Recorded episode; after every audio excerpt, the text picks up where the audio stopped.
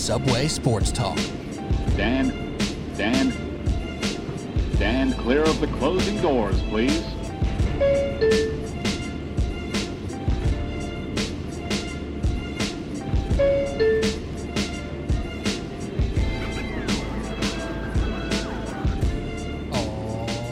Here we go. Subway Sports Talk. My name is Peter Kennedy, and I am your host. Thank you so much, as always, for listening to SST on Apple Podcasts, Spotify, anywhere you listen to podcasts.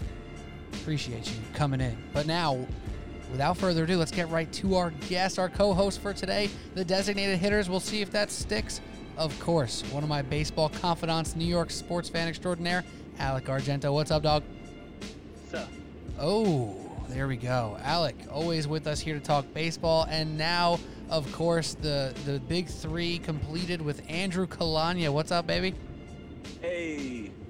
And we're here talking baseball. Just like that. It's real games, it's real baseball. Uh, we have a sample size. I wouldn't call it a big one, but we have a sample size. It's exciting. There's obviously some non exciting stuff here uh, with the COVID situations with the Marlins and the Phillies and now the Cardinals.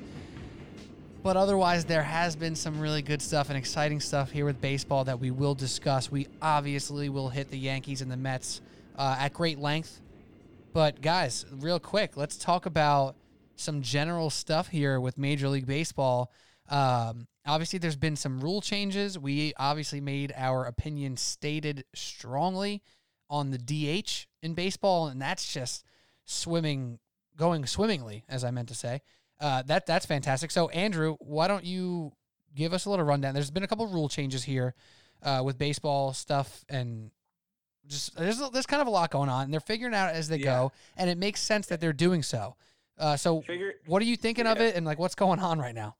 yeah, figuring it out as they go is uh it, it is putting it mildly. So in the middle of the first game, Robert Manfred just comes on television and says, "Hey, expanded playoffs. We're going to do 16 teams. 16 teams. More than Uh, half.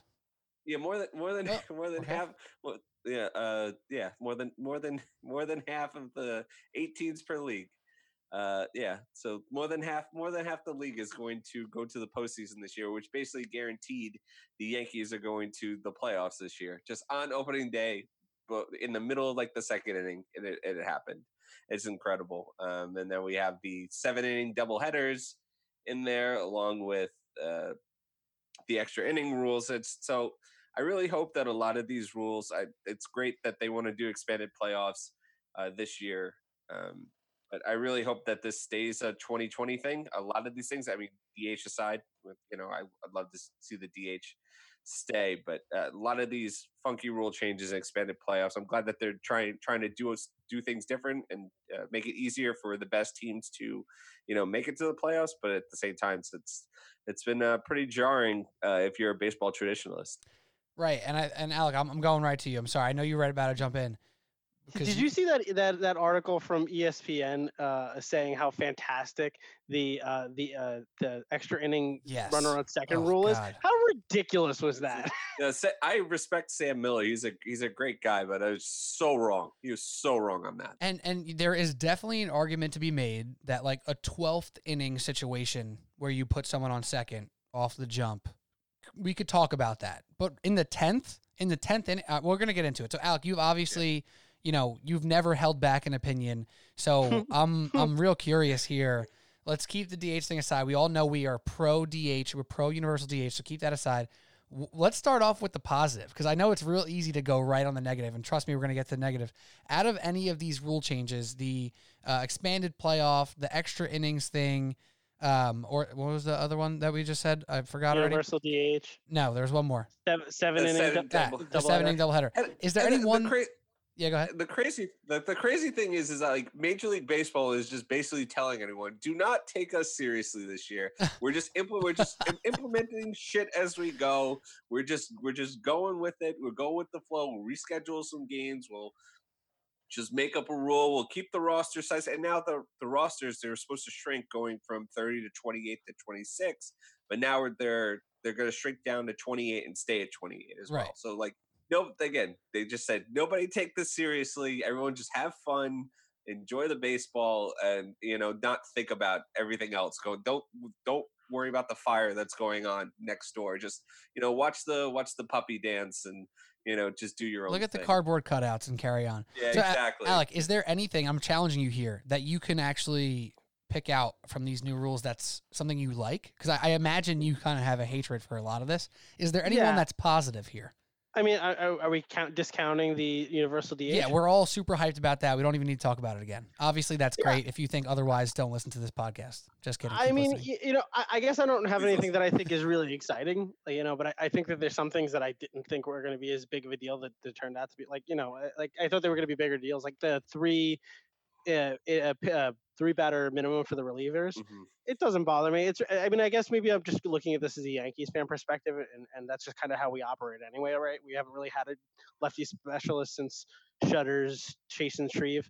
Um, but uh, you know, there, there really hasn't been that issue. So I, I- I think that's fine. Um, uh, and, and you know, then it's not really a rule change, but the no fans in the stands and, and the pumped in crowd noise, like it all feels like baseball to me, which is nice. Um, I'll tell you, you know, a lot of people were saying that when they the, when Fox did those uh, those those virtual fans, like they uh, to try to compete with the bubble situation, they were saying it really reached into the uncanny valley. I thought it was kind of cool. I thought it was interesting. It was like I get maybe I'm used to it from playing the show for years and just having you know simulated experiences with the stands and people reacting inappropriately to things. But uh, I kind of I I just I, I don't know. I mean I I think that baseball, like you said, is just like trying to distract you. It feels like a baseball experience, and I'm fine with that.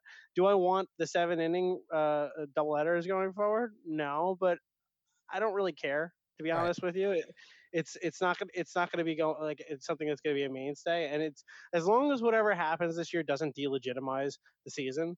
Um, because the Yankees are a wagon and they're going to win the World Series this year. Like it's ridiculous how good this team is.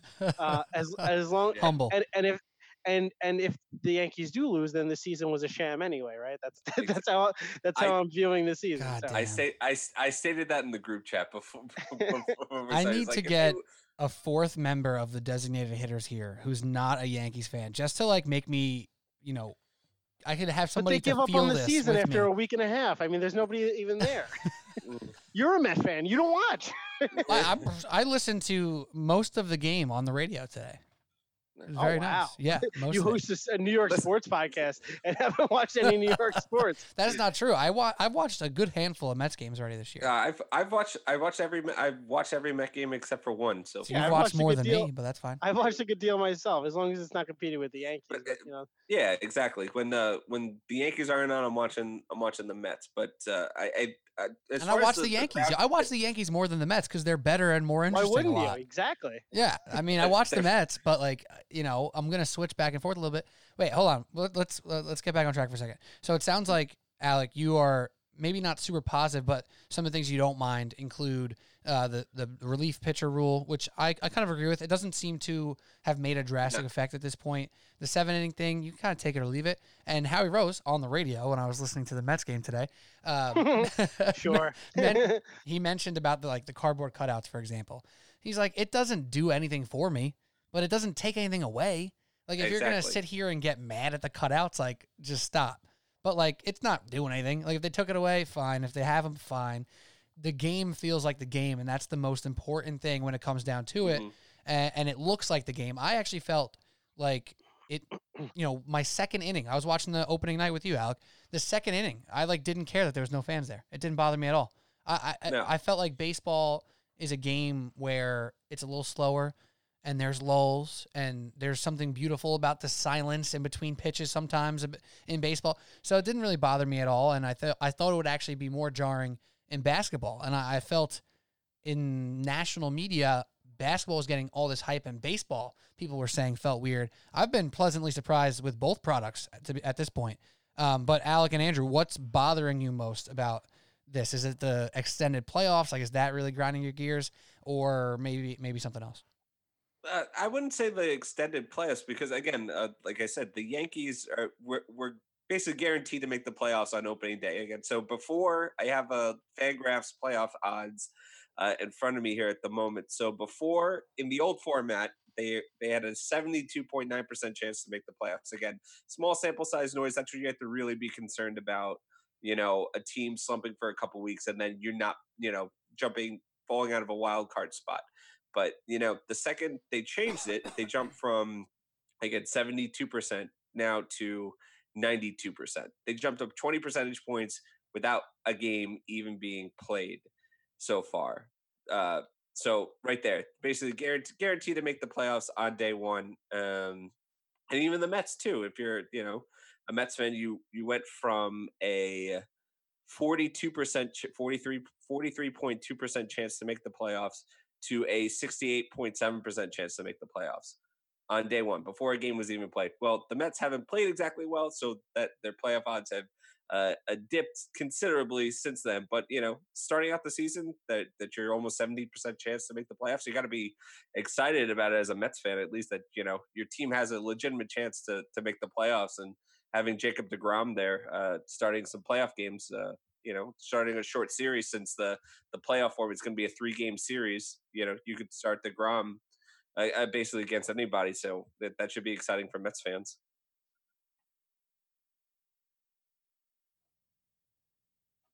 I, I don't have any thoughts. You have no. You have no. Th- okay. No, he took he, he took yeah. Pete's pointing at me, waiting for me to say something, and, and, and Andrew took a lot of what I what I wanted to say, so I got nothing. all right, so, you, but you're not you're not bothered by the 16 teams in the playoffs. Like it's not gonna. No, it does it it doesn't matter to me. I guess the only thing I really care about is the fact that the- the MLB doesn't really have a contingency plan. So I didn't say that because I didn't know if that really pertained to your question. But like Fair enough. you know, we we- we, we uh obviously I talked to you guys about that, but Yeah. there's there's like and kind of tinfoil hat me comes out when all of these people uh, are getting COVID with no with they're all asymptomatic, and then all of a sudden the Marlins are ready to play again, and you know, and, and the Phillies are ready to play again. So it kind of just bothers me that there, there was no contingency plan, and they were just kind of running by the seat of their pants. So Straight winging um, it. I mean, what the hell is gonna happen now? The Marlins and the Phillies and now the, the Cardinals, right? They're they're they're out. Yeah, for Cardinals had bit. 17 people in the org, right? It, it was Yeah. like 13 of them were players or something like that. So they're missing Um, at least a week of games, right? So what? but hap- you know what? But What but happened? then they're just gonna have to they're just gonna have to double header. I mean, I think the Phillies are playing 57 games in 55 days or something like that. So it's like it is what it is. I mean, this is your own fault. I mean, when the Cardinals are going to casinos, I don't really have a lot of sympathy for them. You know, I mean, that's that's that's the report that's coming out. If if the Marlins are going to uh, to strip clubs and and, uh, and whatever the case is, And like okay, well then if the worst case scenario is you have to work a little extra as opposed to ruining the season, then like, you know it is what it is. So right. I, I, guess I'm just bothered a little bit by the you know me, me and Drew have gone back and forth on whether we blame the owners or, or the players in the situation. For me, I, I just can't see any excuse for uh, for the for the players at this point. I think that there's this this you know cavalier attitude that's reckless and and and you know ignorant towards the season and it's affecting a lot of people um, and you know that now now they have to be babysat you know these are grown adults who um, who under the guise of wanting to spend more time with their family quote unquote really just wanted to enjoy the perks of being professional athletes right? And- Yeah. and that's that's that's that's what upsets me. So i get to answer your question i'm upset that there was no contingency plan and i'm upset that the players haven't taken this seriously. Well, you know, and, and that's like, and that's the crazy part is that uh, you you you weren't. Did you anybody really expect a professional athlete to to do that? So yeah, you had the family guys, but if you have someone that's single and someone that's you know that's rich and famous, like you're really telling, does anyone really expect them to not go to Magic City and get some wings? Like, Right.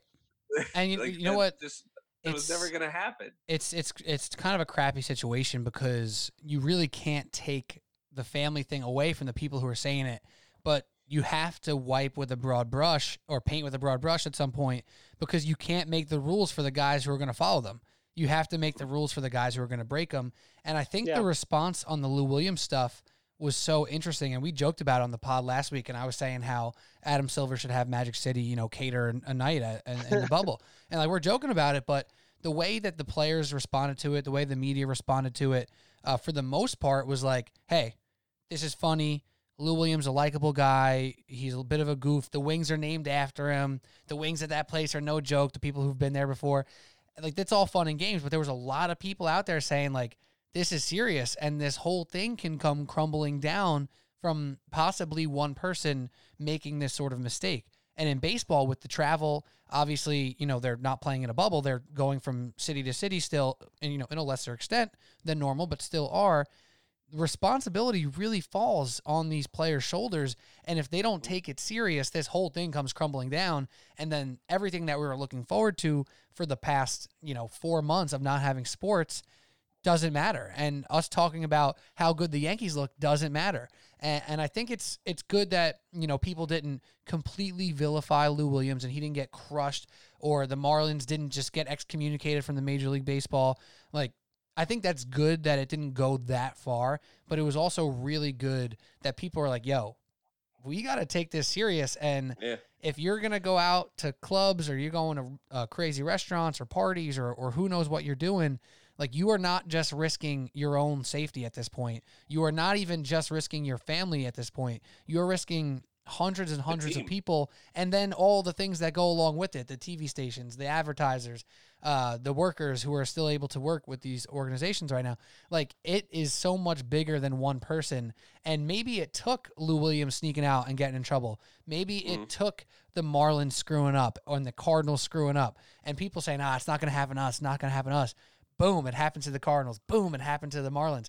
Well, like that was important for it to it- happen. It's it's also become uh, increasingly apparent that no matter what, this season is happening, right? Yeah, yeah. If if it if the if the 18 players on one team didn't do it, like it's they're going forward. You're it, it would take Rob Manfred uh, to say no to hundreds of millions of dollars, and it's just it's just not going to happen. And I Yeah, mean, and I'm grateful. And I think I actually got like I was getting defensive with you guys, and maybe- maybe more you, Alec, in our group chat when you were saying like, "Ah, this this happened," in like bad news. This is not looking good. This is not looking good. You were probably a little more pessimistic, like you said, a little tinfoil hat action over there. I was like, "Oh, come on, come on, come on."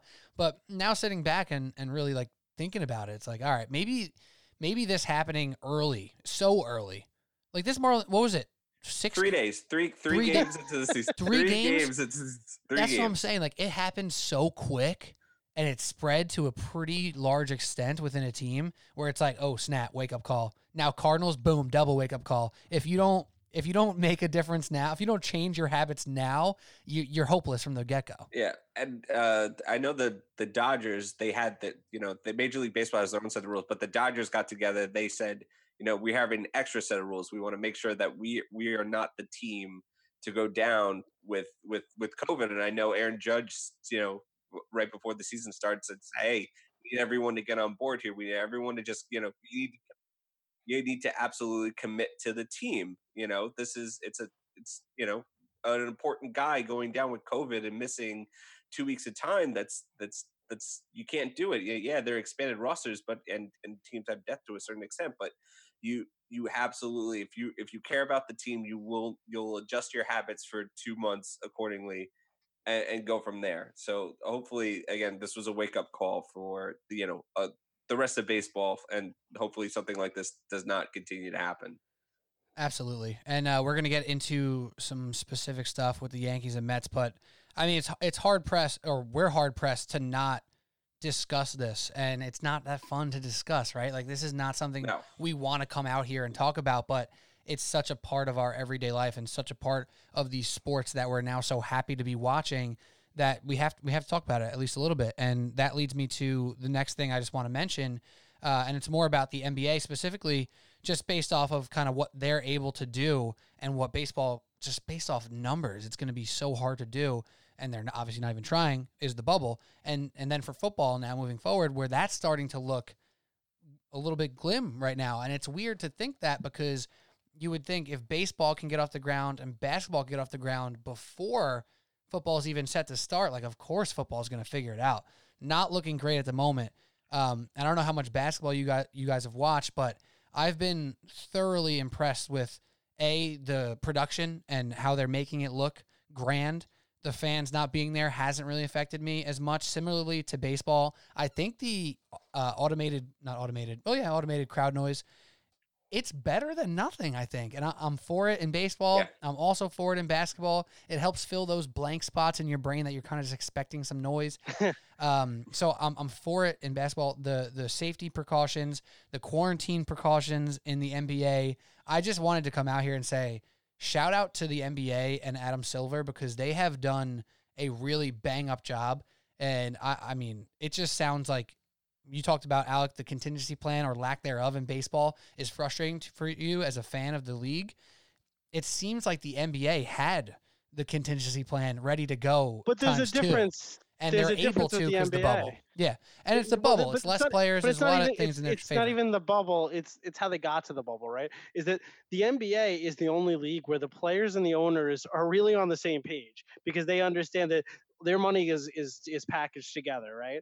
Whereas the owners have all the power in the world in football, and uh, the players have nothing. And in baseball, there's and it, it, they they're both diametrically opposed with the same amount of power, right? And, and and and that's the only reason. So you, you can look at like Adam Silver has a lot easier of a job than than someone like like Goodell or Manfred does. And I'm not saying he's not better than the other two because he is. Oh, it's But- clearly better. Yeah, but but the the difference is that. The, the players will not vote for a bubble because it's inconvenient to them in baseball, uh, and, and be- also because they want to send a message because the CBA is up and they want to win in whatever way that they can.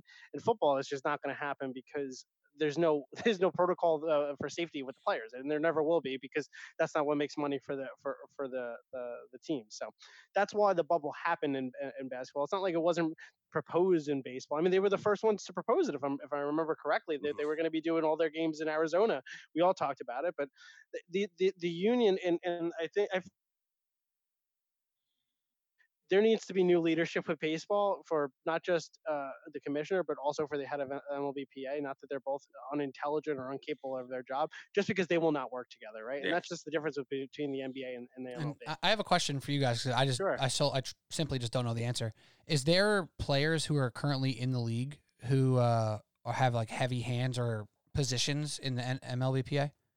Yeah, there's there are player reps that uh, that that are on the conference calls and that that Like is there know, like a basically is there like a head like a, a, a one guy who you know stands above as like Tony the Clark.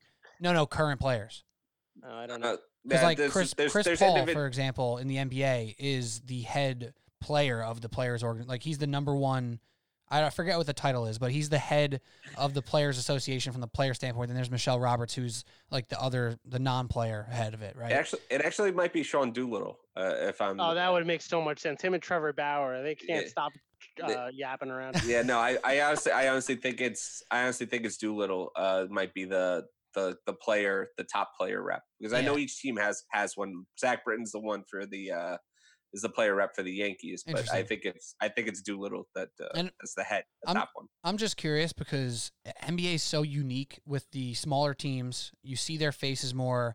They're in more individually.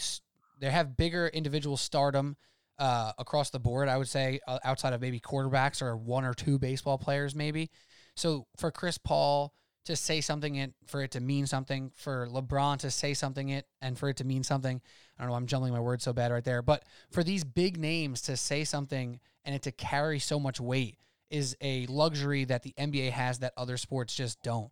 The NFL is actually turning a page in that regard and some of the social justice stuff that they did where the NFL like signed off. They or signed on, I should say. They signed on to Mahomes and uh, Odell Beckham and a bunch of other players putting a really thoughtful message together and it was something that the NFL just wouldn't have done. And the players are kind of I think they're starting to force their hand a little bit because it's the big name players who are doing it. Uh, I disagree. I, I think. dude, I how, think how can you disagree? Because Because, bec- no, I'm not saying that they're not doing it, but this is what the NFL does. They give you a little so you feel like you're doing something, right? Yep. This is like the customization of like the pink jer- the pink cleats and everything like that, or letting you wear whatever cleats you want, or letting you have touchdown celebrations again. They take things away from you and then give it back to you, and then the, it's not, then you know everyone thinks that they're getting what they want. That's not really. that's that's at the actually a really fair point, to be honest. And I probably I just didn't look at it like that because I'm probably just a little too innocent minded or too optimistic sometimes. But the fact that those players put that together, like that was something they put together, and the NFL was like, "Word, we're we're with this." That's something the NFL wouldn't have done a year ago. They wouldn't have done it a year ago. I, I don't know. I was, uh, maybe it's just a random opinion of mine, but I I- I feel like just- it's a it's a progress step. I guess I don't know. I just I just don't I don't see the NFL as ever having the the, the interest of the players in mind. Yeah, And anytime they give fair. you, And anytime they give Yeah. you something, it's it's mo- more more than not, it's things that they had taken away in the past. I mean, And look, it- look, look how happy we were with with touchdown celebrations coming back, acting like that wasn't part of football that they took away. Yeah. And and the and the thing and Uh. every every single gesture with the NFL too, with the, even with the pink jerseys, like only like fif- ten or fifteen percent actually went towards like uh like cancer research. Everything else was like profit in their pocket. Like oh, Nothing- surprise, no- surprise! Yeah. nothing, nothing, nothing. Same with their military is- stuff, honestly, too. They were doing Yeah. some Yeah. bad stuff there. Yeah. Brutal, brutal, brutal stuff. We're not gonna go. We're not gonna go there any, uh, any further. But yeah, I just think it's good that there's players in the NFL, in the MLB, who are like more willing now than ever to step up and you know use their voice and to try to make a difference. And I, and I don't know if this it would be considered a win for baseball players getting this 60 game season in or not, but I still think them playing is way better than not and I'm so happy Uh, we're here to talk about it basically. sure. You know what I mean? Yeah. When we were sitting here a month or so ago saying like are they going to get it done? It's the players versus the owners versus the fans. How are they not figuring this out? It's all money. It's all money. It's all money.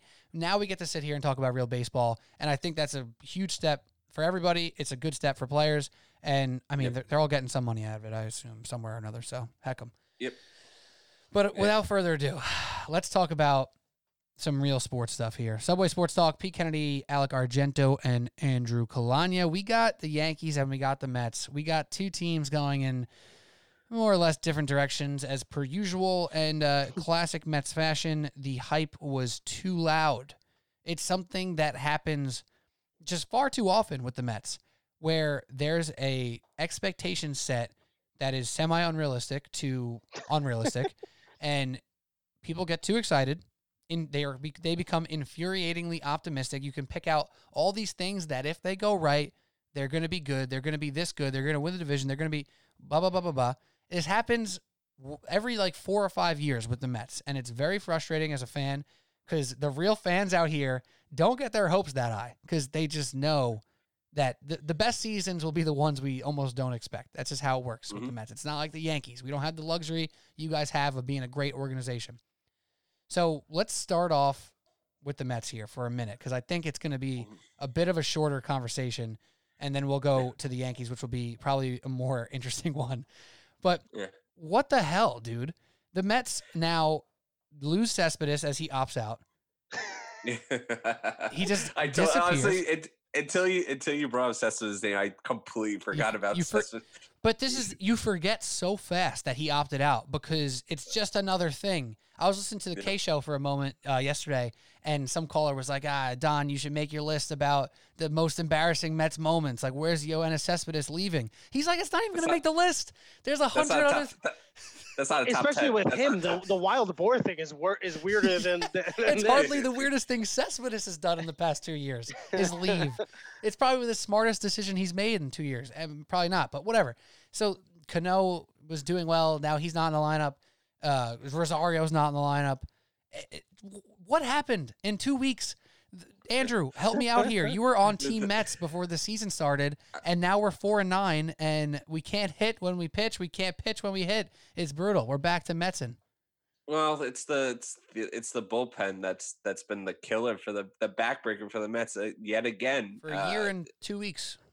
Oh God! Ed, watching just Edwin Diaz uh, just struggle, continue to struggle, and then the the prospect that they sent uh, the Mets sent over to the Mariners now, like he's like a top ten prospect in all of baseball, it just makes that trade just look so much, so much worse uh, every time I watch him pitch. And you know, Dellin Betances is his velocity is not 100 percent back yet, so when he has his control problems, he's uh he's a liability out there. You know, I'm still a big Dellin Betances believer but uh, you know until he gets his that 96 97 uh, fastball back um, you know he's not going to be that that go-to guy that stopper in the bullpen that the Mets kind of desperately need at the moment and Familia's familiaring and uh, Justin Wilson you know he's getting exposed kind of by the three batter minimum um, you know he's not a guy that can face uh, uh, same-sided batter, uh, you know, constantly. So uh, he's more of a, a loogie at this point in his career. So it's uh, it's unfortunate to watch the same problems plague the Mets continuously, and then they didn't they didn't score for Degrom in his starts. uh, aside from his most recent one. Um, so again, really the same problems that were plaguing the Mets in 2019 have carried over into 2020. Um, but if you do want to, Mets fans, you do want to feel still positive, even after this four and nine start, their playoff odds um, have dropped considerably. They're still at uh, like 52 percent a chance to make the playoffs with the with the expanded playoffs. Thank like God, this this is the, the it was the best thing to happen to the Mets uh, were these expanded playoffs. Because right now, you know, you go four and nine to start the season, you're basically it's over. It's over if it's the regular if it's the regular playoff format. But now, you know, you still have a chance. So that's uh, it, you know, things haven't gone real well for the Mets at the moment, but there's still some uh, some hope for the rest of the season for them. For calling exactly how the season was going to go on our first podcast, uh, when everyone said you. how how great the Mets were going to be, and I I said okay okay, but it relies upon a million different things that could break positively or they could break negatively. And I'm more yep. inclined to believe that they were going to break negatively. And I was absolutely correct, uh, as I always am on this podcast. Okay. Uh, yeah, I will. I have always been vindicated. Um, By yourself, at least, which is good enough. I, I, I, I, know in my heart of hearts when I'm right. Uh, there, the Mets. I mean, the only bright spot, obviously, besides like deGrom, is is like Seth Lugo looks like one of like one of the best relievers in baseball. You, they gotta they gotta turn that guy. Just into, pitch into him every game. This, Just pitch him every I, game. That's what they did last year. That's right? what I mean, he, yeah, his arm fell off you, in September. Yeah, he's Tanyon Sturtze. Um, yeah. yeah. but uh, I mean, the the benefit of of of the Mets is that at least they're playing right, whereas the Marlins and the Phillies had. Uh, a pretty aggressive amount of time missed right? And I think that the Phillies and the Marlins are going to have a hard time winning games going forward, at least for a couple weeks going forward. I mean, the Phillies didn't look great yesterday at all. I mean, I, yeah. I know that I know that you, you, had a couple, yeah, like a solo shot from Jay Bruce and whatnot, but I mean, that's not a team that I'm going to really rely on right now. They, they, there's there's a lot of streaky players on that team, and they're they're starting off cold. And Miami's Miami, and I mean, the season's just been weird. The Braves haven't I, even I, been that impressive to this moment. Like they've been no, they've and they just no... lost Mike Soroka. They lost their best pitcher on the ah, outside of Mike. Sor- outside of Mike Soroka, they have oh, Kyle that's... Wright and Sean Newcomb as their next two. Was it the next two best uh, starters, and they stink. I know because they're on my fantasy team. they, are not good. I mean, they, they don't have any. Is that pitching. why you I mean, specifically they... bragged about your AL only team today? Yeah, I was I was in second place on my NL only team, but uh, then yesterday was a bad day. I can't. I, I, I think my collective ERA on my NL only team was like seven and a half. Okay. Um, which is why I, I, was talking about how I think that in our group chat I was talking about how I feel like um, pitchers need to uh, catch up to the hitters, and maybe it's just my own personal viewpoint uh, because of my team. But nevertheless, I, I, I think the Mets. I mean, as much as it stinks, I mean uh, they're probably going to make the playoffs. I, I, I would still wait. Uh, you know, if I if I was a betting man, and I am, I'd still be willing to bet that they're going to make the playoffs, right? And, mm-hmm. and, and it makes Absolutely. sense. And if that's the case, I mean, I still this isn't the Mets of the past where you could rely on your big three starters to get you through. You know, it's one of those. You know, just get me to the postseason. We'll figure it out from there there um, because I don't really think that Steven Matz or uh, or Marcus Stroman are really going to do anything for you. But um, you know, there's still there's still hope for the season. It's not there's no reason to stop watching just yet. I mean, you know, it just we'll see how it plays out. But I, I wouldn't expect them to win a championship uh, this week this year at all. And and Alec, to to go off your point about how you said when we talked about all the ifs with the Mets and if this goes well, they can be really good at this unit. If this goes, if this works out, their pitching staff's gonna be really good. Just to to go off that and prove why we shouldn't have that sort of faith as Met fans. Here's a stat from a guy named Ryan M. Spaeder uh, on Twitter that I saw and posted on Subway Sports Talk on Instagram. Quick plug there. It says the Mets have scored four runs uh, the Mets have scored four runs for 66. Uh, sheesh, sorry. The Mets have scored four runs for Jacob deGrom tonight. He is 21 and 17 in 66 starts since 2018. Had New York been a- ha- yeah, had New York been able to score four runs per game for him in those starts, he would have been 59 and 3 with four no decisions. So, yeah. just to go and show it, right there with some statistics. The Mets had a pretty solid offense last year. I'm pretty sure they were top 10 in offense last year. Yet every time their back to back Cy Young winner goes out there, they can't put four runs on the board.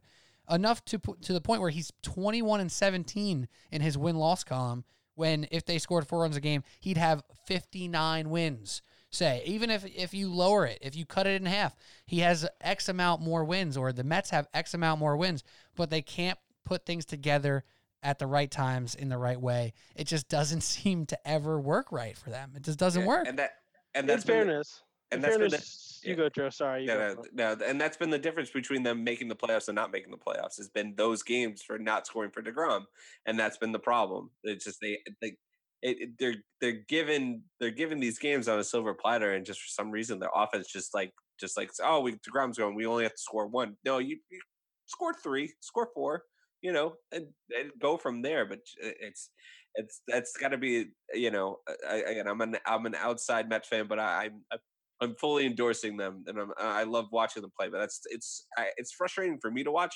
So I can only imagine what feels like for a Met fan to constantly be going through that on an every fifth day basis. Uh, in fairness, four runs a game for any pitcher is a lot of runs for any pitcher. I would just like to, to, to let that be oh, known. for sure. That's why they if fit there. four, if you're getting four runs a game and run support every game, you're going to win a lot of games. So I always that that because that stat has circulated every year. I see that stat every year about how he needs four runs because he's averaging what like 3.75 right or something like that. And if he if he were to get you know uh, just over the hump, then yeah, because he's in Right. one one run games every time. So And it's also it's like it's the same thing It was Tom Seaver though. Tom Seaver uh, with the Mets was incredible, one of the best pitchers of all time, and he ended up kind of wasting some of his best years of his career on the Mets when they stunk. And then obviously, you know, they had a run in their first 10 years as a franchise to the uh to the World Series, but like this dude then went on and like freaking he he won rings, right? With, with the Reds. Is that, I'm not making that up. Tom Seaver, right? Sure Yeah, pretty that, sure that's that, accurate, that yeah. checks out. Uh, like Yeah, Jacob pretty sure. deGrom, unfortunately, has now, I don't want to say wasted. He's won two damn Cy Youngs. But in other sports, like you can't be on a team that doesn't make the playoffs and win Defensive Player of the Year. You know, if we're calling Mhm. pitcher Defensive Player of the Year in basketball or in football, like you can't be on a team that doesn't get it done. Thankfully, he's Yeah. so singularly impressive and singularly keeping them in games every time he pitches that he's been awarded the Cy Young twice. But at one point, he- he must be low key so pissed sometimes. Like it must Yeah. absolutely suck to just pitch your heart out every single week and get two runs on the board from your team. That's it's it's- just brutal. it, his stuff is just so filthy. Like there was a there was a at bat sequence I saw on Pitching Ninja. It was like a three pitch at bat to mm-hmm. Freddie Freeman. He threw like a 94 mile an hour changeup, 100 mile an hour fastball, and then slider. And like Freddie Freeman, one of the the best hitting first basemen in all of baseball, like just shook his head and like had couldn't do anything with it. And it's I, I again, this is again probably one and two, one or two, whatever, wherever you want to pick between him and Cole, like the best pitcher in baseball, and that's the Mets just constantly not doing a damn thing for him every time out. It's it's it's it's shameful. It's like shame, shame on all of you for not supporting this guy who's uh, like a, a once in a generational talent. So let, let's quickly just move off that because I'm getting depressed over here. Two of the, two of the things that we you know cited as more likely to be booms than busts were Pete, well are Pete Alonso and Jeff McNeil, right? So they Mhm. haven't been special so far this season. That's okay though, right? Because there's there's some Mhm. time left, but we need them to to be special. Absolutely. Is there any signs of extreme nerves on that? Like, is there any signs for Pete Alonso that you guys are seeing that should lead you to be nervous that he may not, like, he just may not have it right now? Like, I, I think it's just too early for that, right? So there's still some hope with these I guys who think we it's hard no matter no matter who it is this year to even get a sample size. I mean, you could say Aaron Judge is the best player in baseball, but who knows? This could just be a good 60 day stretch, right? Like that's Yeah. that, it's hard. It's hard to just say anybody has to be worried for the future, even if they have a bad year. I, I don't know. I mean, it's it, the season isn't is, is kind of wacky, right? So, um, but I mean, I don't really think they look particularly great out there, right? I don't think that's uh, that's anything that, that's kind of shocking to hear or anything like that. But uh, I, I wouldn't put too much stock, regardless of if somebody's great or, or, or bad, unless they're on my team. Then I'll feel great about it. yeah yeah like um like uh maybe the transition over to like the the yankees so gary sanchez uh, you know he's not doing so well with the bat at the moment but if you're looking at they uh, baseball prospectus just released their catching uh framing data number one uh, catcher catching him and called strikes above average is Gary Sanchez. Would you look at that? Yeah, How the, uh, how the tides have turned. Yeah, exactly. So you know that new that new stance for him is uh, working out pretty well. But again, you're talking you're you're talking 11 games. Right. 11 Eight- games out of 60 nonetheless, too. So it's even Yeah, quicker it's- turnarounds, even So more. you know, yeah. So he could he could have had a good week. You know, Yeah. he could have had a good he could have had a good uh, eight eight nine games or how many the Yankees played so far. he can 10 be games. lazy behind the dish by next week. Who knows? But wait, real quick before we move up to Mets, we're to get the Yankees in a second. Yeah. I think we talked about this before we started recording. Now with these guys out, we brought in uh, Brian Dozier hit the lineup today.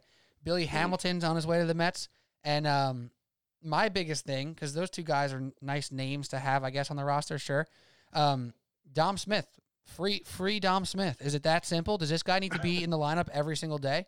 Alec, what do you think? I think he's a player that benefits from from regular reps. I mean, I mean that's not really a hot take. Everyone kind of benefits from regular reps, right? But um, Except for Matt Stairs. um, I, I think that uh, I, I don't really understand why now that there's a universal DH. I think he, and- especially now that Cespedes is is, gone. Um, but I also think that like Billy Hamilton and Brian Dozier, they're lottery tickets, right? Like th- this reminds me of when the Yankees took on Brian Roberts all those year back, years back. Like it, it was a name a couple years ago, but they really haven't done anything. Billy Hamilton's got all the speed in the world, but he can't get on base to steal bags anyway, right? That's just always been his bugaboo. So I mean, it's not like those players are better defi- uh, definitively uh, uh, than Dom Smith. So um, they're they're lottery tickets. They could turn out well. You might get a nice season out of them. But I, I think Dom Smith was one was was one of the top prospects in baseball for a reason. I think that he just needs regular reps, and he is a good DH. He's a good DH to have, who you can spell a guy at first base or the outfield if you need to, but shouldn't be playing regular reps in left field uh, regardless. So No. you know, I, I think uh, I think let, let, free Dom Smith for sure. And uh, and on the pitching front too, uh, you you have David David Peterson. That's uh, the top prospect that they called him, and he had a pretty good start as well. Um, so uh, again, the rotation hasn't looked so great behind uh, behind deGrom. Besides that uh, start by Wacha in uh, in Fenway. So you have you know you have your your, your top uh, pitching prospect come up, be doing pretty well so far. So uh, you know, could good things good things could you know again there's that ray of hope there uh you know for the mets so they have some again they have decent depth that they can step in for some of those guys dom smith come in and and mash and do his thing so uh, again Right. it's I not, have a not question. it's, it's not all doom and gloom i don't think for the mets not yet anyway maybe I- give it we'll, we'll talk I, next have a question. Do you, how do you think how do you think Luis Rojas has been doing?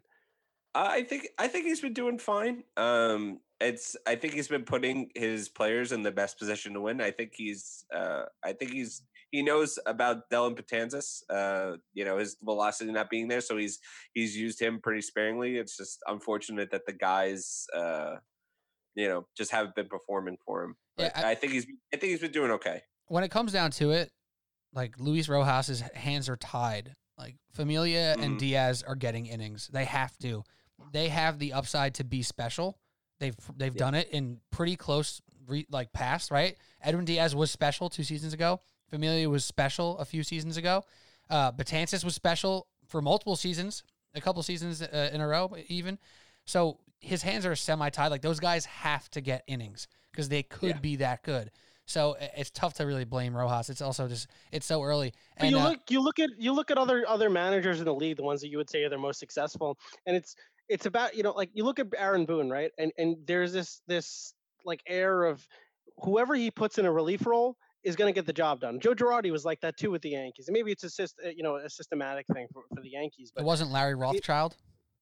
no, but you know even with Larry Rothschild, our our bullpen always performed. Oh, our you guys are bullpen was sick. always It one of sucks. it- whether it was like the recent years where we're getting a lot of coverage or, or before that, and it was always in-house people that we developed, right? Mhm. Um, and part of part of being a good manager is getting the most out of your bullpen. If anything, it's one of the most important things in modern day baseball, right? And and if Luis Rojas isn't getting it, maybe it's maybe he's not putting the relievers in the right position, right? And and, and I'm not a Met fan, so I don't really know, you know.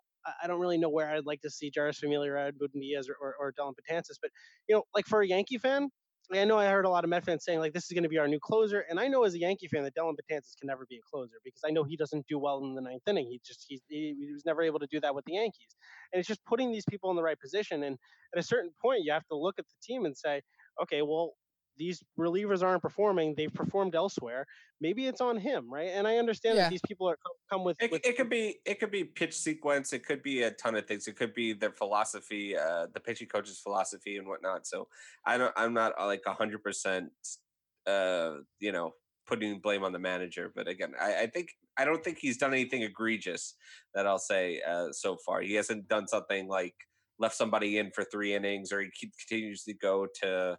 You know, even after he saw uh, Diaz struggle a little bit, he didn't immediately put him back uh, in the closer. He tried him out in like a seventh inning when they were down by a couple runs. You know, just to try to get him straightened out. So I think he's, you know, it's. He's, I pu- think, he's pushing he's pushing some of the right buttons for sure. I just think yeah, for the Mets Yeah. too, it's, and we're gonna move on. Like I, I said that like five minutes ago, but we're actually gonna move on in a minute. Uh, Yeah. It's frustrating because they've been very lackluster so far. Only 4 Mhm. wins to this point.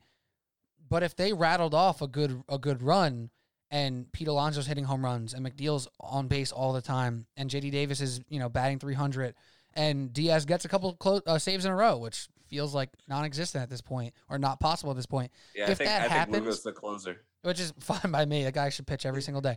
Uh, Yeah. If they rattle off a, um, a seven out of ten or a six, even a six out of ten, uh, like you can start feeling so much better about this team in a week and a half. Uh, so I'm not gonna go even at Rojas right now because it's so early, but it's also not that early because this is such a short season, so it's kind of Yeah. weird. But it's it's like Andrew said before, it's not all gloom yet. There's just a good portion of gloom at the moment, but there's Just- great opportunity for them to turn around. And when their offense, when led by Pete Alonso, when he starts to hit, a lot of things can change quick, and I think that's that's important to note. So, all right, that's it for the Mets. And the Yankees are great, and that's all we have today on Subway Sports Talk. no, See but- everybody. uh, the Yankees are fantastic. I mean, so we talked about Dom Smith before the season, our preview, as like this little depth piece the, that the Mets have that you know they haven't been able to really take advantage of in the past without DH and whatever- whatever. We talked about with the Yankees though, multiple depth pieces, almost too many depth pieces. Like they can handle injury, they can handle COVID, they can do a lot of different things because they have all this depth. And to this point, it just feels like no matter what button they push, it works. I mean, obviously they they only have one loss right now, so that's damn impressive.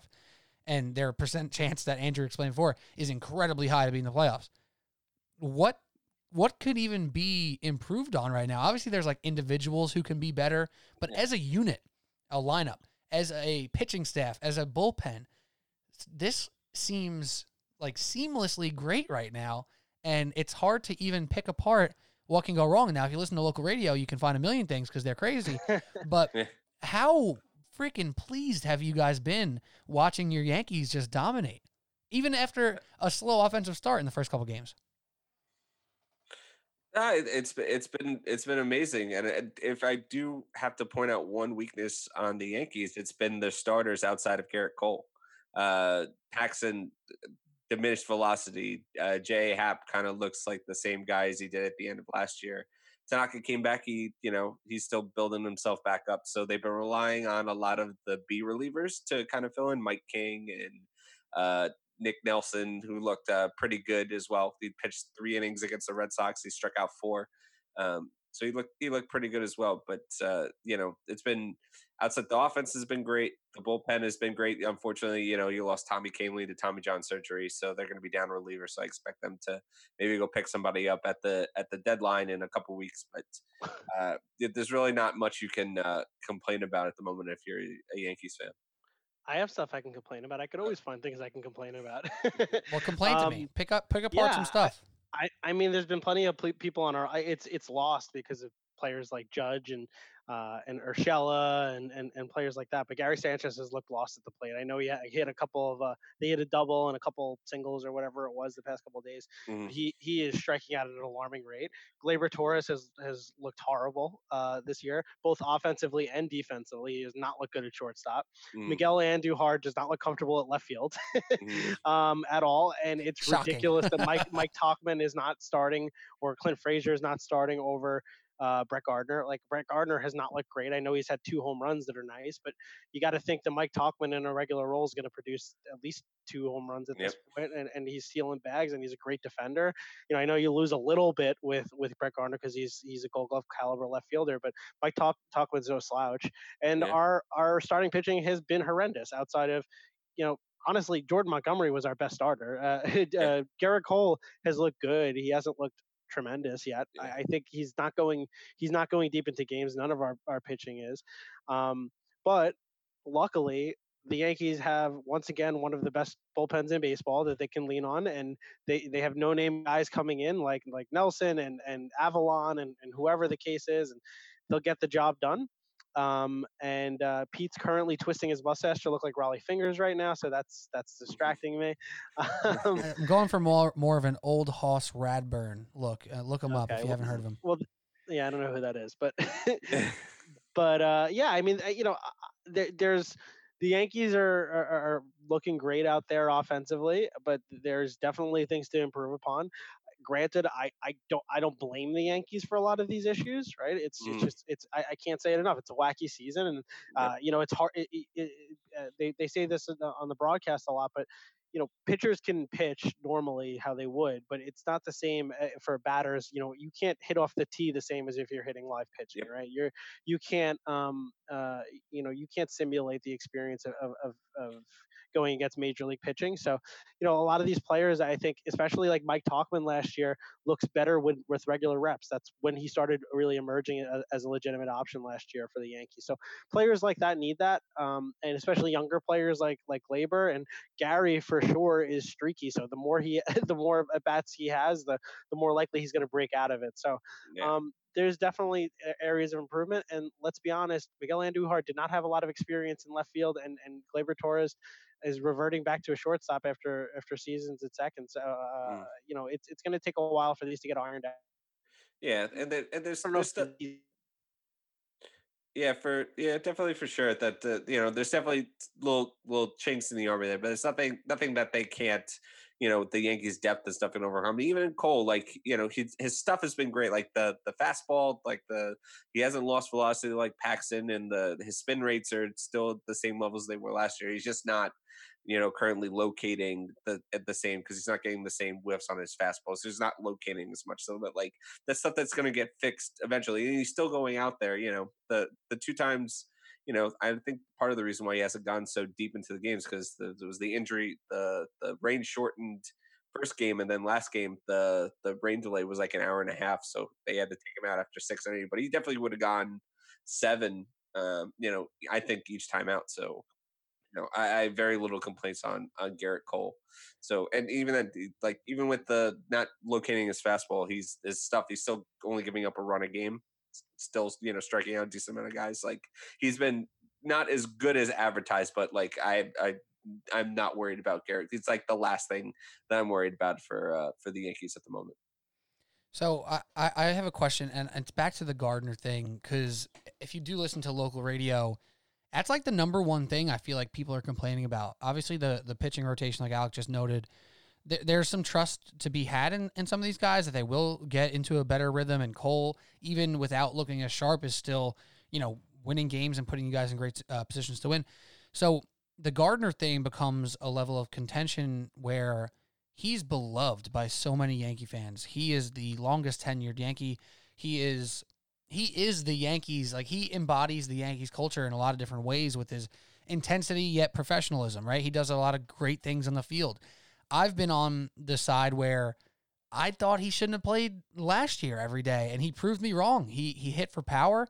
He was that pro- professional veteran who who got the job done is is this gonna be the point? Like, is this season the season where he does fall out of the lineup? I, I don't I don't know. It's so hard, and obviously the Yankees are such an analytically driven team where on base percentage matters so much, and your run production matters so much, and what you do even defensively matters so much, and, and the Yankees look into this stuff so deeply.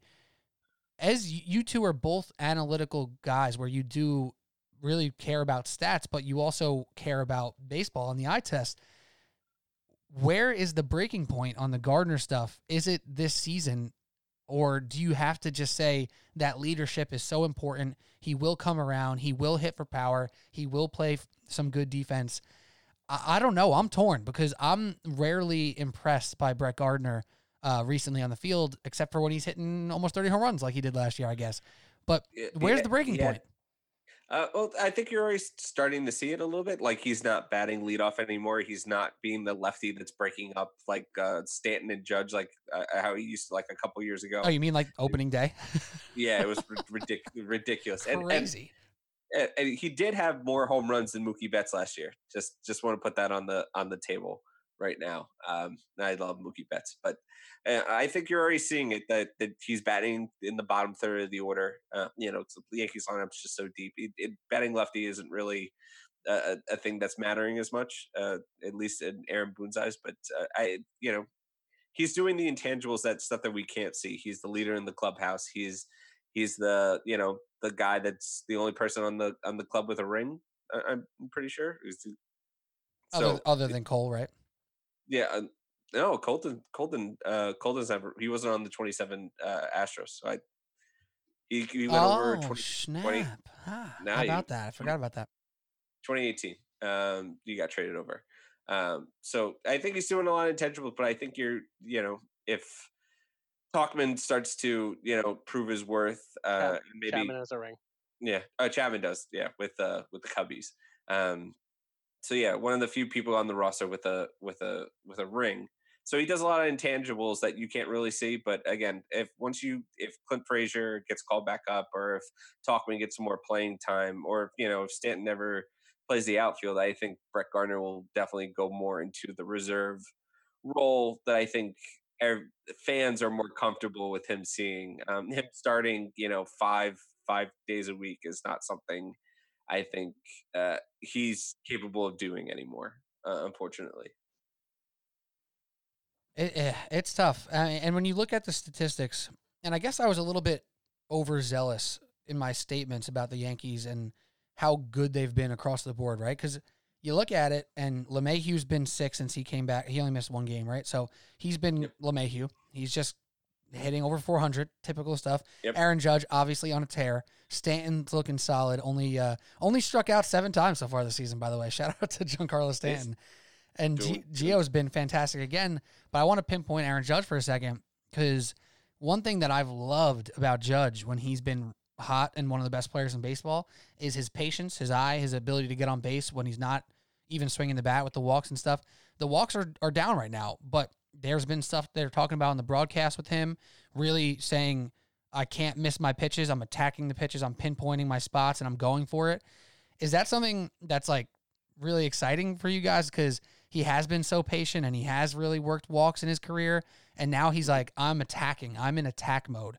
And it's like an Aaron Judge that we haven't even seen before. Calls. He's getting calls this year for the first Yep, time in his career. yep. That's the big difference. those I mean, low who- strikes.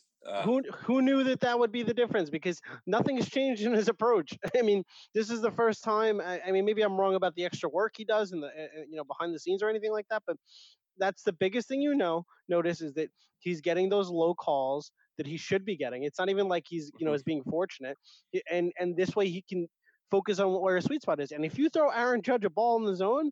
He's get and he makes contact. It's going out of the yard. Even I don't really care what it looks like. If it's a good pitch, he's still hitting it.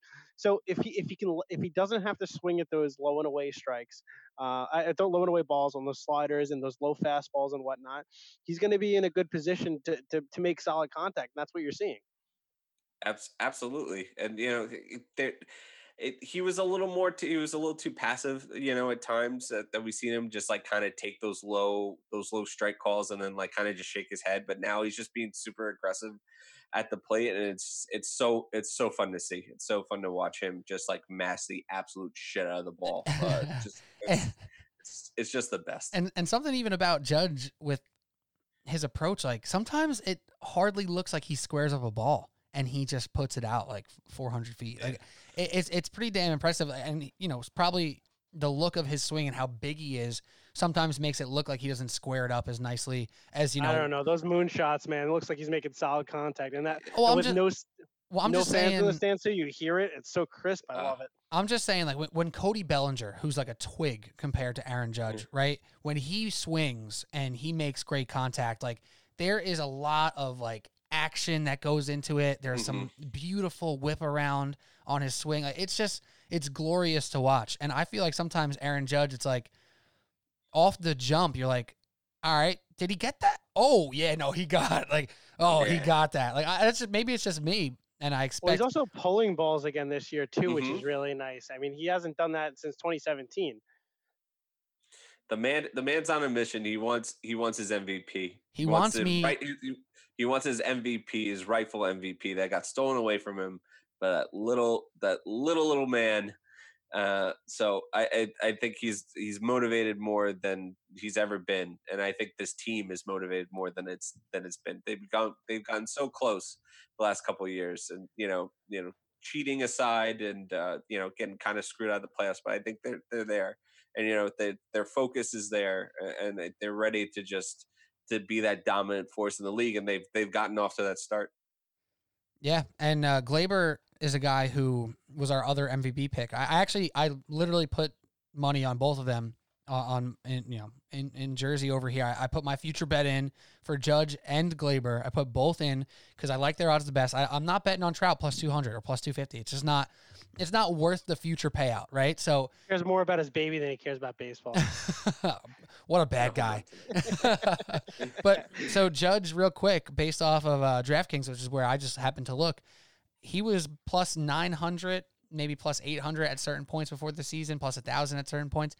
I got him at plus nine hundred. He is now down to plus six hundred, and I could imagine if he even has another couple games similar to what he's done in these first nine or ten, he's going to be down to the plus 300 level where Trout is, and I'll feel real great about about my pick because I, I heard Aaron Judge specifically uh, wants me to win some money. I heard he want, I heard he wants me to win like a hundred bucks. I, I heard he cares deeply about it, and I He said- appreciate him for he that. Said it, he said it to Meredith. I heard him. That's fantastic. And Gleyber is a guy who, defense aside, right now, I think it it like there's just the utmost trust that he's going to start turning around. Uh, with Gary, Gary Sanchez, there's this thing where like I love him. He's still one of the best hitting catchers, if not the best hitting catcher in baseball, despite the struggles. Uh, you don't- you just don't know with him. He might bat 200. He might still hit a bunch of home runs, but he's not super duper consistent. Gleyber is so freaking talented offensively. I feel like there's really such a small chance where he doesn't turn this around and start raking like real soon. He just needs one more series against the Oh. Orioles. Oh, he will, and, and, and that's and that's and that's like the and that's the crazy thing is that like you the Yankees lineup is so deep, it's not dependent on one or two guys, kind of like the Mets lineup with McNeil and Alonso. If they're not raking, like you know, there's there's not really going anywhere. But like you, top to bottom, the Yankees lineup is so deep and so talented that like you know Gary and Gardner uh, and Gleyber can go off to slow starts, but you know Judge and Stanton and Urshela and LeMahieu can all just carry the load and and be those be those guys for, for them, and it's just it's just uh, it's wonderful to see. And it's uh, it's really nice that the Yankees like it. I, I just remember all those years where we couldn't hit with runners in scoring position and whatnot, and and just watching the Yankees really more so in the past two years just operate as a unit. Um, Yep. Like that that uh, like everyone's going to talk about Judge's uh, uh, three-run home run the other night against the Red Sox, but I mean that doesn't happen. Not even just b- besides um, uh, DJ's uh, you know t- game uh, game tying single, but before that with that that steal by Tauchman. I mean it's just every everything that's what's so nice about watching this Yankees teams right now is that you don't have to focus as much on on the Gleybers and the Garys in the world because the team itself is fine, right? And and everything is accounted for, and and, and somebody's going to pick up the slack for when need be. And and if it's the, the next man up mentality like last year, whoever's going to be, you know, it's going to be a different person each day carrying the championship belt that they have, and it's just nice to see them operating in that capacity where they're going to knock in runs, they're going to play small ball, they're going to play big ball, and whatever needs to get, whatever they need to, they'll they'll outslug you, they'll outpitch you, whatever that whatever that night needs, they're going to be able to do for you. So Well, Yeah. let's let's uh let's wrap let's wrap up the Yankees talk here and talk No. about the let's talk about the possible peak here. Uh, it's a little bit of a hard discussion to have because they're off to such an incredible start, like we know, right? But with this incredible start, can now lead to a pretty incredible finish. They're eight and one. Say they lose their next game and they go eight and two. Eight wins out of ten is is a good run in any season. In this season specifically, that sets them up for like a 45 win plus 45 plus season possibly. Now, you can't expect them to win 9 out of 10 every single time. You can't really even expect them to win 8 out of 10, but what is the peak of or the the highest win total you guys can realistically imagine this team getting to? I know we talked about their over under in our preview podcast being at 37 and a half. I think we all took the over just because it's hard to bet the under against the best team in baseball. But what what would you even set the new over under at for them? Is it is it 45? How high can you imagine this team getting to? I, I would probably set the over under at 40. Um, so I'm looking again at this Fangraphs uh, playoff projections here. So you can you can base the stats off their season and dates and adjust their playoff expectancy and win totals accordingly. So uh, based off of their stats and winning percentage so far, they're putting their projections at 40 uh, 40.7 wins uh, so far. So I probably set the probably set the over under around 40 41 and I'd probably still take the over at this point. Yeah, I said in I said in the last time we were on the pod um I be, it's hard to say that the Yankees are going to lose 20 or more games, right? I, I said that last time. It's just I don't see that being a thing. It's, it, and that that's all dependent mostly upon the fact that you don't manage these games the way that you would normally manage the first 60 games of the season, right? Mm-hmm. You're managing as, as if they're the last 60 games of the season, and and uh, and, and your your season is dependent upon each win. So that being said, I, I just don't see t- them losing more than 20 games, and I could see them losing significantly less. I, I it wouldn't shock me if they lost 10 or less games. the way that they're wow. playing, yeah, wow, that's I, that's listen, ambitious. I'm with I'm Alec. Not saying though. they're going to. I'm with Alec just because I know you you brought out some statistical stuff, uh, Andrew, and I I always appreciate that, but from like a, a regular person brain over here who's just thinking based off of you know very simple math they would say they lose like i said say they lose next game they're 8 and 2 they would now need to lose 18 out of 50 games. So that's all the way they start like say you you know you look at the next 50 games as a new season right? They would need to have like a really bad stretch almost and it seems so unlikely for that to happen to this mm-hmm. team to to hit that 20 loss mark uh, it seems it seems hard for them to lose that many games almost, which is a weird thing to to wrap your head around. I think I think in baseball in general that you're not as good as you look when you're at your best, and you're not as bad as you are when you're looking at your worst. So, like, I again, I I'm not trying to poo poo on a on an eight and one start here. So I'm, I'm still still amazing and still like you know they're still the best team in the American League by far. Just like to win uh, to win to go to continue that for 60 games. Again their best 60 game streak last year was like 40 42 and 18 so and again that's that's like a 108 win pace like you know which where they're very capable of doing but yeah. I i i'm you know your eyes see one thing and you know the statistics tell you another thing but it's still it's still very exciting regardless. Absolutely. So that, that's good stuff. The yankees are hot. We'll keep talking about it as we go um, let's close up here. Let's start to say our final words. So uh, I'll just open the floor to you guys. Hop around the league. Any specific player, any specific team that has jumped out to you or impressed you uh, in this first eight to ten ish games, or like four if you're the Marlins. But any specifics that jumped out to you guys so far this season? Yeah, I'm I'm kind of pumped about uh, just just you know my chaotic brain. The Orioles are looking pretty good. they, have a better, or- they, have a, they have a better record than the Astros.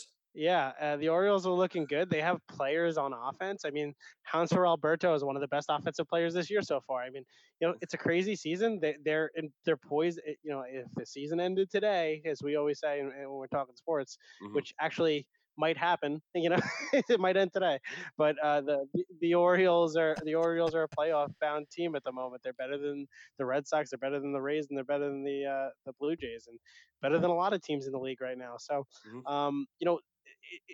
I, I don't think that organization is a bad organization. I think that eventually that they're going to be you know back to their ways. They're just kind of cyclical because they don't have the money that, they, you know a lot of other teams do. But you know, I, I think they're on their path to being a, a decent team again. I don't think it'll be this year, but you know, it's it's nice to see that they're they're playing pretty well. It's good. It's good for baseball when the Orioles are good because it means the AL East is good and it means that uh, there's more competition.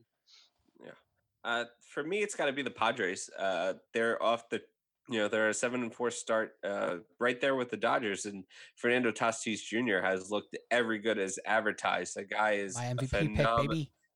uh, phenomenal baseball player. He's been he's been making plays in the field. He's been getting clutch hits. So uh, the Padres have been a uh, a very very good surprise, and they might call up MacKenzie Gore, uh, the top pitching prospect, very soon. So he might give them a, a, a nice jolt uh, as well. So uh, you know, Padres would be my pick. Yeah, I mean, I think I would be hard pressed to. I mean, we talked about the Twins. I think Alec mentioned them pretty strongly as one of the other best teams in baseball that doesn't get talked about Yep. enough. They're are they eight and two right now as well? eight, eight and two. So eight and two. they're hot. They can hit the hell out of the ball. The Twins are a good baseball team. Shout out to them. And I was actually going to mention uh, Andrew. You mentioned the Padres. The whole NL West looking pretty Yeah. darn good. Even like I think the Diamondbacks. Correct me if I'm wrong. Were looked at as like one of the. I don't. I don't want to say better teams in baseball, but like a respectable team that is no Mhm. slouch. And they're currently the worst team in the NL West. Uh, the Yep. Rockies looking good. The Dodgers are the Dodgers. They're they're gonna come around even stronger than they are right now. And the Padres are real exciting. So the NL West has been really good. The Giants don't suck. Like that that's impressive. Uh, and then last but not least, the Marlins. We we make fun of them because they almost ruined baseball. They're three and one. Those little those freaking Marlins, man. Gosh. I think they're currently. I think they're currently winning right now against the uh, against the Orioles. All I know is when they play the Mets, they they will win. They will beat the Mets. Like I don't know why, I don't know how, but they will beat the Mets. Is what they do.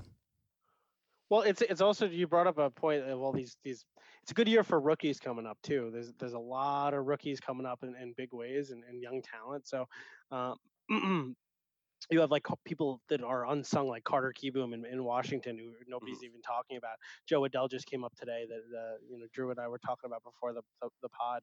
Uh, it's cool, you know, with these expanded rosters and uh, you know one of the uh, one of the fortunate byproducts of all these injuries is bringing up young talent that wouldn't necessarily get called up for you know service time manipulation and things like that. So it's kind of cool to see these people, uh, you know, uh, just come up a little earlier and uh, you know impact the ball because you know baseball is better when it's a younger sport, in my opinion. Absolutely. And here's a question, quick uh, thing that just popped into my head. I heard on uh, Bill Simmons they were talking about basketball specifically. You know what's actually working so well in this bubble that it can be implemented moving forward when we're back to normal. Can an expanded roster be implemented into Major League Baseball when we're back to a more normal season? Like, what what you know what would be holding back baseball other than I guess some guys just not playing very much? I don't know, but what what's the real downside of having this semi-expanded roster to allow teams to you know use this flexibility and really have give young players a chance? What, what would hold them back from doing something like that? Player development, I would say the most because you want these Yeah. players playing in, in, in the minors, right? You you you don't want. It's nice to have it now, but that's because the minor league season isn't happening. So, um, you know, I think player development would, would really be lacking if that were to be the thing. and that's and that's something that's most important in baseball over any sport is the is that having those guys get those reps in on, on a daily basis. Like you can learn a lot, you know, sitting on the bench, but I don't think anything you can replicate, uh, you know, playing every single day. Right. Yeah. so, the yeah, rep- I, the 100 reps. percent agree with I I agree- 100% agree out there. Good, good call, and that's why I bounced it off you guys because I'm looking at just the positives of right now, and you guys are looking at a more holistic approach, and I appreciate that. um, all right, so final last words. How are we feeling about a pitchers throwing at the Astros, and b the suspension in which Joe Kelly received? Oh, that was so it was so soft. I mean, I, I how do you go give a guy an equivalent of a 22 game suspension and a 162 game season when you did not suspend a single player when they admitted when they got caught red-handed cheating, you know, like by by not punishing them, Major League Baseball put it in these guys' hands to to police themselves.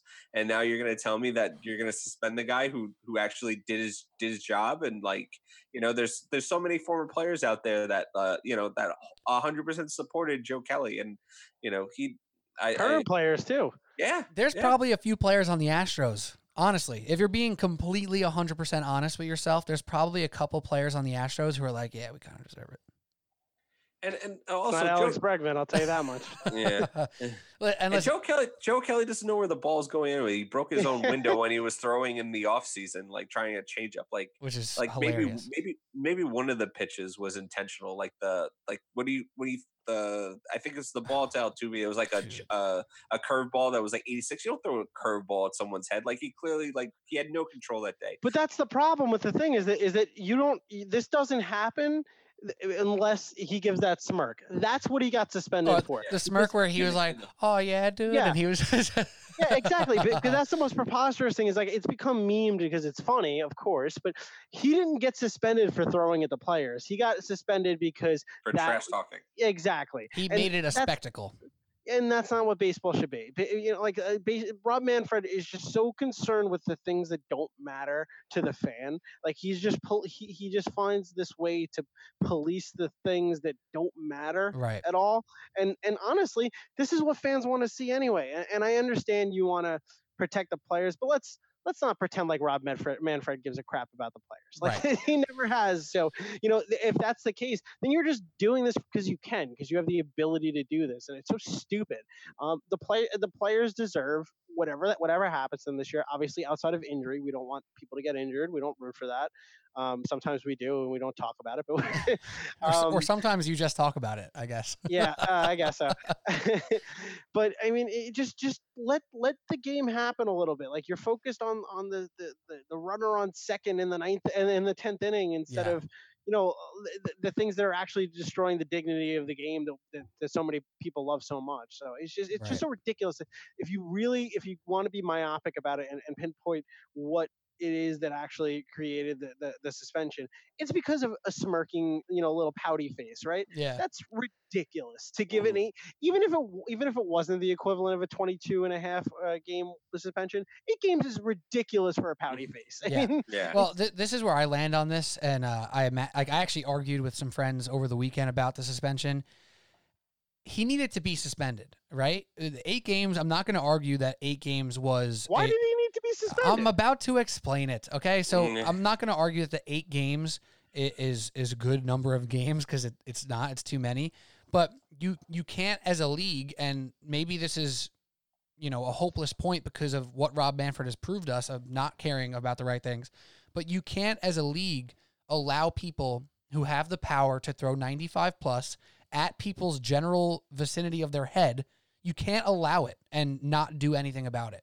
What Andrew Well, said he- was perfectly he placed. He, he should have. They should have suspended. He shouldn't have put it in the player's hands. Then Right. No, and that's that's the end of the- exactly what I was just going to say, Andrew. You made the best point. Yeah. What he did was made a decision to not suspend the players who did wrong and allowed players to make up for it. That being said, he made that mistake. Moving forward, if I were the commissioner, I would suspend Joe Kelly for two or three games, not for eight. But if you just say pitchers, you know, even if it's uh, under the a sly little thing, like we're not going to suspend you, like just throw at him quick, like whatever. Like you, you can't allow it. You can't allow pitchers to to feel that power to maintain the power to throw 96 at somebody's head. You just but can't. that's not what he was doing Dude, he threw it behind him, and he can't control it. You said it. You said it. You guys both said it. He can't But he control threw- his pitches he, anyway. threw him with a curveball No, he threw a f- at Bre- Bregman. no, he threw the fact. The, Oh, the Correa, First, the at Correa. First, the, fir- the first one to no, the To first one to Springer? Bregman. No, it was to Oh. Springer. Wasn't one It- Springer or was Correa Bregman, where yeah, yeah. the one he actually did the face Altuve. at? I for dude, he threw 96 behind to the backstop behind the batter.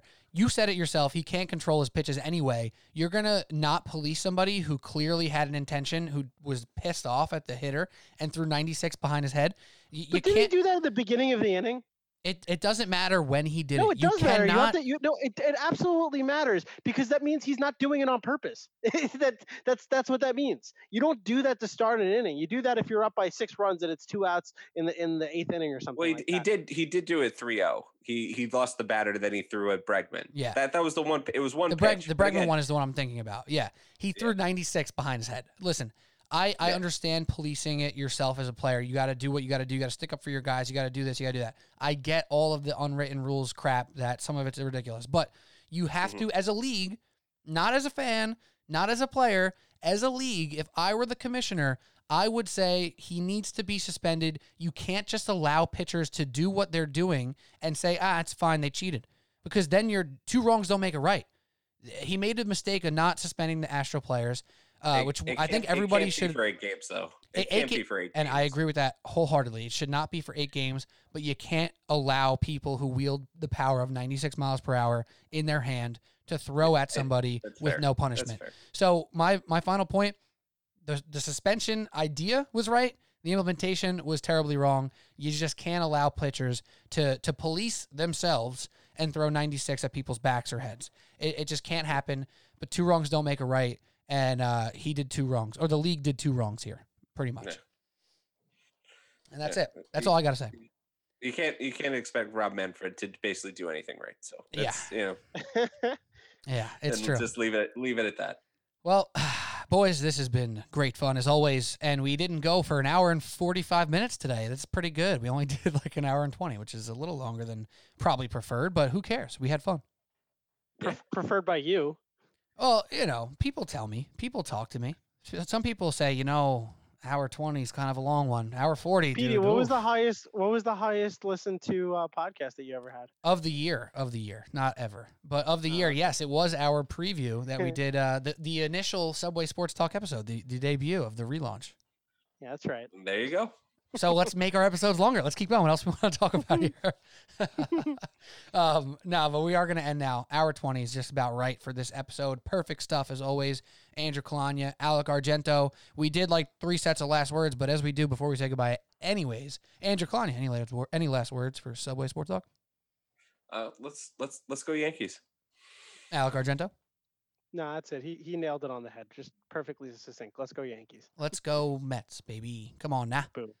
Subway Sports Talk, thank you for listening. We'll be back next week talking basketball, all things bubble. Because basketball's heating up, baby. There's a lot of good action out there. I know you guys are locked into baseball. Uh, Andrew's watching the Rangers suck, and uh, I, I'm locked in. I'm watching basketball. They're starting one o'clock, one forty starts. You, the past two days been very fun to watch. Even the Bucks Nets was good this this this day. Oh my gosh, very exciting stuff out of the bubble. Uh, we will talk about that next week with the NBA Outsiders.